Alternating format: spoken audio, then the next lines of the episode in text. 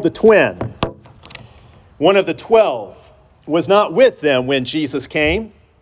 The other disciples therefore said to him, We have seen the Lord. So he said to them, Unless I see in his hands the print of the nails, and put my finger into the print of the nails, and put my hand into his side, I will not believe. And after eight days, his disciples were again inside, and Thomas with them. Jesus came, the doors being shut, and stood in the midst and said, Peace to you. Then he said to Thomas, Reach your finger here, look at my hands, and reach your hand here and put it into my side. Do not be unbelieving, but believing. And Thomas answered and said to him, My Lord and my God. Jesus said to him, Thomas, because you have seen me, you have believed. Blessed are those who have not seen and yet have believed. This is the word of the Lord. Thanks be to God. Let us pray. Father, our hearts are filled with joy that we get to come together and see one another's faces in this way, that we get to worship together, that we get to feast at your table this day. Father, after a long hiatus, we thank you that you have brought us back together. We give you thanks and praise for this moment, for this service, for meeting us here. Father, you tell us in your word that we can see the glory of Christ reflected in the faces of our fellow Christians, and that is certainly the case here today. Father, we ask that you would give us the peace, the peace of Christ Jesus, the peace he pronounced on his disciples, the peace that passes understanding, the peace that guards our hearts. Father, this we pray that, that your word might go forth with power to transform us, to make us able to live more faithfully, to, to further your kingdom purposes, to advance the cause of your truth in our own lives and in the world. Father, this we pray that all glory might come to you and to your Son and to the Holy Spirit. All these things we, we ask in the name of the great mediator, the Lord Jesus Christ. Amen. Amen.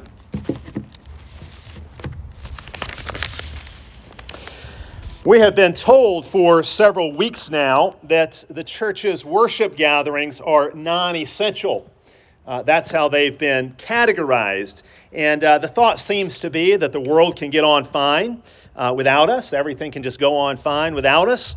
Uh, the thought seems to be that without our public prayers, without the encouragement that comes from gospel proclamation, uh, that without the uh, great benefits we receive from coming together, that, that, that, really none of those things are essential. None of those things are really, uh, really critical in any kind of way.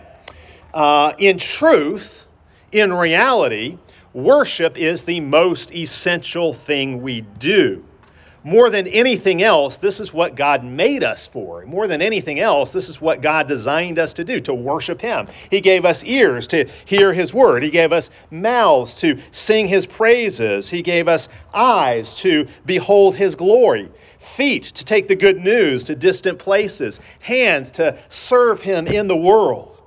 Worship is the most essential activity of them all. Of all human activities, worship is the most essential. Now, certainly there are times when we cannot attend worship, perhaps because we are sick or we had car trouble on the way. Uh, there may be times where, because of inclement weather, or, yes, because of widespread illness, it is prudent to not hold services at all. In God's providence, in this fallen world we live in, uh, all different kinds of things can get in the way of worship. I understand that. But none of that changes this fundamental truth. Worship is central to our lives. The gathering of God's people is absolutely central. It will always be essential to human life.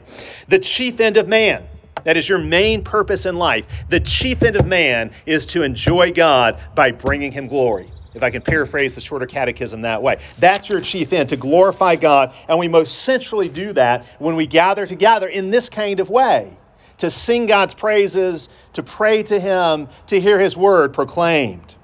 And that means when we miss church, as we all have for several weeks now, we really do miss something.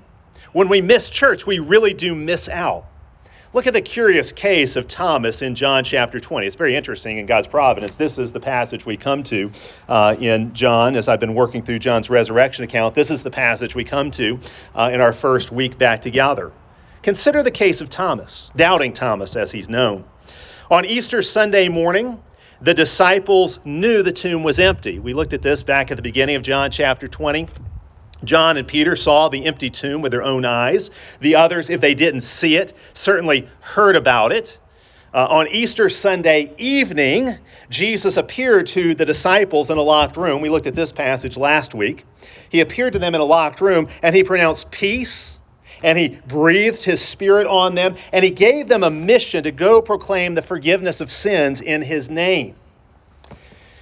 But one disciple was missing from that gathering. This is the first post resurrection gathering. It's really the first uh, worship assembly of the new age, the, the, the resurrection age that Jesus has inaugurated, this new creation.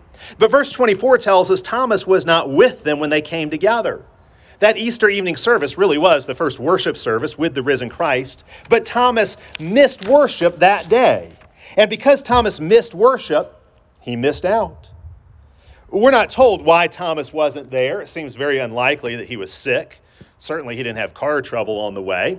Uh, far more likely, he was controlled by his doubts. Perhaps he was despairing. Maybe he had completely given up and thrown in the towel. Maybe he had just completely given up on Jesus. Whatever the case, whatever the specifics of that is, the bottom line is he wasn't there because he didn't believe. He wasn't there because he didn't believe Jesus would be there. And we can be sure of this. We can be sure that it's his unbelief that keeps him away because of what he says when he does gather with the other disciples on the second Sunday of Easter. You almost get the impression they've had to beg Thomas to come to this gathering. But he makes it clear he's not a believer at this point in any, any way, shape, or form. They confess what they have experienced. They say, We have seen the Lord. But Thomas pushes back as if he's certain there must be some mistake, some misunderstanding, as if the other 10 must be crazy in some kind of way. And so he says, he, he, he really lays down the gauntlet. He says, Unless I see in his hands the print of the nails, unless I put my finger in the print of the nails and put my hand in his side where the spear struck him, I will not believe. Thomas throws down the gauntlet. But there they are on the eighth day, the second Sunday of Easter. And they have gathered once again in a closed room to, uh, to, to, gather together. And perhaps those who uh, experienced Jesus coming into their midst the previous Sunday are expecting that to happen again. But Thomas certainly doesn't seem to be expecting that. But what happens? Jesus appears in their midst once again.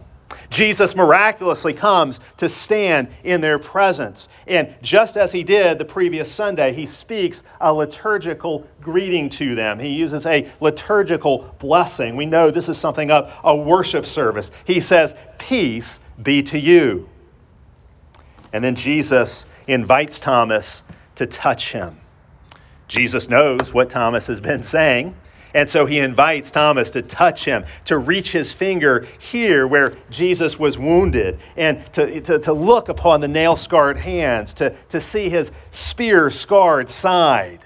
Everything Thomas asked for, Jesus is providing. And what happens? What happens? The switch is flipped for Thomas. As soon as he sees Jesus, he's no longer doubting Thomas, he becomes confessing Thomas. And not only does he believe in Jesus' resurrection, but something more than that, something the other disciples maybe have hinted at, but nobody has confessed this. No, none of the disciples have confessed this as openly until this moment. It's as if he goes from being way behind to running out ahead of them in his understanding. He exclaims, My Lord and my God. He realizes all at once this is not just a resurrected man, this is God in the flesh. Thomas sees Jesus is God. He sees God in Jesus. He sees that Jesus must be the embodiment of God, that to look at Jesus is to look at God, that in Jesus we do behold the very glory of God.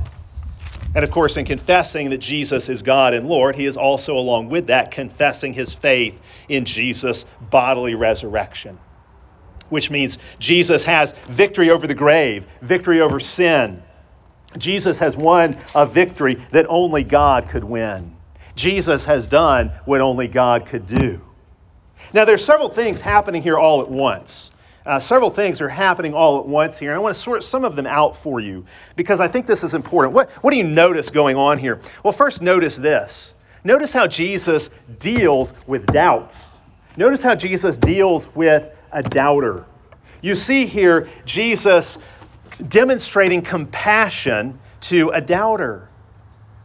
Jesus doesn't attack Thomas for asking a question or expressing doubts or being real, being honest about his struggles. No, Jesus' grace meets Thomas's doubts head on.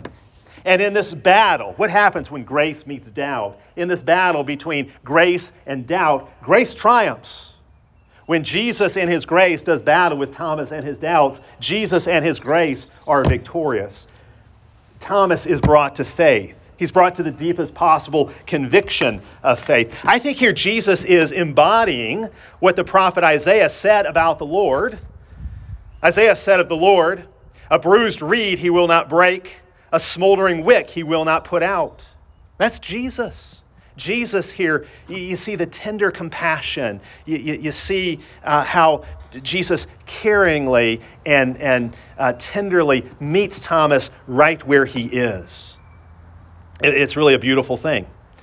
We see here clearly Jesus will work with us even if our faith is weak, even if we're struggling in our faith in some way, the, uh, the way Thomas was. Jesus will meet us where we are, not where we should have been. Because the reality is, none of us are ever really where we should have been. But Jesus meets us where we are. Jesus is gracious and compassionate, slow to anger, abounding in love. That's Jesus. Jesus shows us who God is. We see the compassion of God embodied in Jesus. But there's something else we see here. Jesus meets us when we gather for worship. Jesus here is uh, really establishing a pattern that's really helpful for us to see. Jesus meets us when we gather for worship. If you want to know Jesus, what should you do? How do you get to know Jesus? Well, if you want to know Jesus, you need to go to where he is. Uh, where is Jesus present? Jesus is present to you when you read Scripture, when you sing God's praises, when you pray. And we learn from Scripture, Jesus is especially present in the gathering of the saints for worship. When the disciples of Jesus come together for worship, Jesus then is especially present, uniquely present in a powerful way in the midst of his people. Thomas wasn't there the previous Sunday, and so he missed out on meeting Jesus. And Jesus, note this, Jesus didn't come to Thomas to give Thomas a kind of private viewing, a private showing of his resurrection body. Jesus didn't come to Thomas privately on a Tuesday or a Wednesday or a Thursday. No, he waited. He waited until the saints were gathered again on the following Sunday, and then he appeared to Thomas in the midst of the assembly. I think Jesus would say church is essential. I think he would say the gathering of the saints is essential. Indeed, this is why it's so tragic. We haven't been able to meet for several weeks.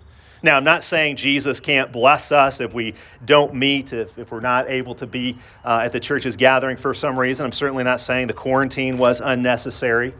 What I am saying is that it is tragic that we have not been able to meet the last several weeks. And I, I know many, maybe all of you, feel the weight of that tragedy.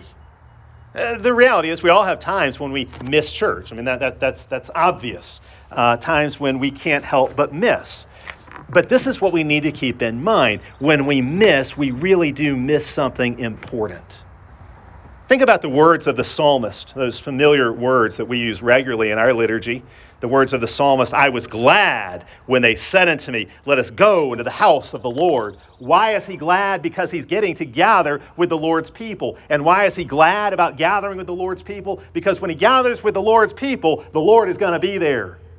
The Lord will not be missing. The Lord will show up. And the Lord will do great things in the midst of his people. Great wonders will happen when the saints gather, when the saints of the Lord come together to worship him. Or think about the words of Paul in Hebrews chapter 10. Let us not forsake the assembling of the saints together. And actually, there in Hebrews 10, if you read the whole context, you find that there are some rather severe warnings for those who do abandon the church's meetings altogether.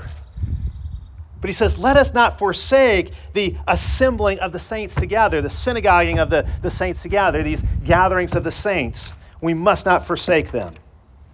Oh, sure, Jesus is gracious to us even when we're not able to meet. The elders judged we shouldn't be meeting the last several weeks. That was a wise decision, I think, on, on, on many grounds. And I think you could still say there are good reasons why many people may not be able to attend worship right now. It's a difficult and challenging time. I think we all understand that. But we also need to understand this. We must not forget this the centrality, the essentialness of the church and of public worship. Thomas had his doubts cured and his faith reignited. Where? In the midst of the assembly. Where did Thomas find his doubts conquered? When he gathered with the saints of the Lord. And why were they conquered in that context? Because that's where he met Jesus. And why did he meet Jesus there? Because that's where Jesus has promised to be. That's how Martin Luther put it. Uh, Luther, I think, uh, captures this so well. Luther said of the church's gathering, the gatherings of the local church, Luther said, Not a pope or even an angel from heaven can give you more than God does in your local parish church. God's going to give you all He has to give you in the gathering of the saints in your local congregation, your local fellowship. This is what he went on to say. How do you find Christ? He says, He who would find Christ must first of all find the church. How would one know where Christ is if one did not know where his believers are? And he who would know something of Christ must not trust himself or build his own bridges into heaven through his own reason, but he must go to the church visit and ask of the same, for outside of the church is no truth, no Christ, no salvation.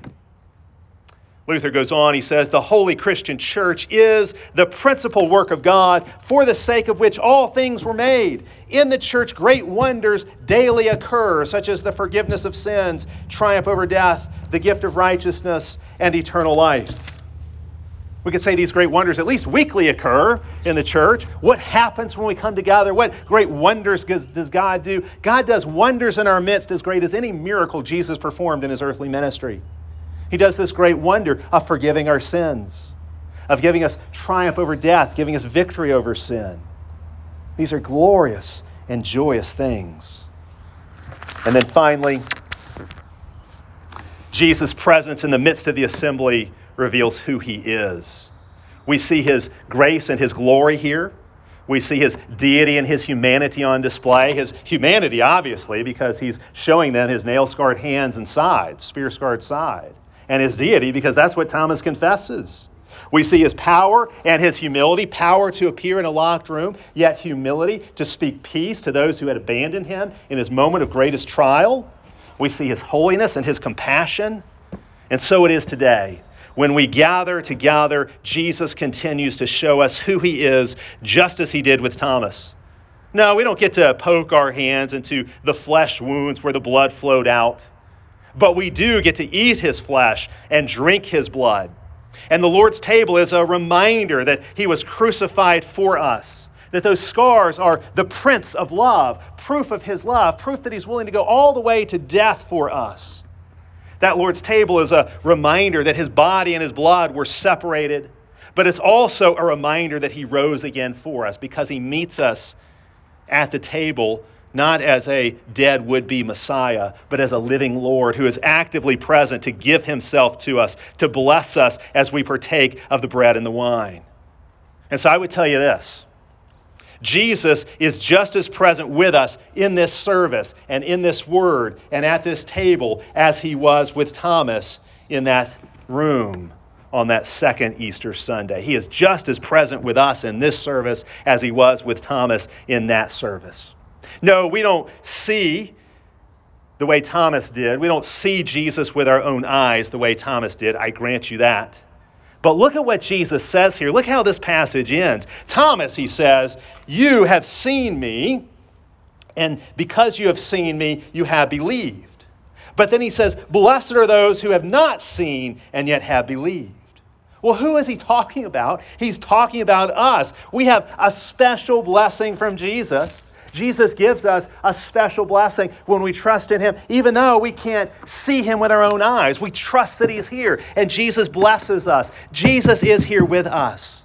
Jesus gives himself to each of us as we come together. Jesus shows us his love for us. He assures us of his forgiveness. He assures us of victory. He gives us his peace. He proves himself to be not just God and Lord, but our God and our Lord. He gives himself to us. So he belongs to us even as we belong to him. Blessed is he who has not seen and believes. I would tell you, believe and be blessed. In the name of the Father, and of the Son, and of the Holy Spirit. Amen.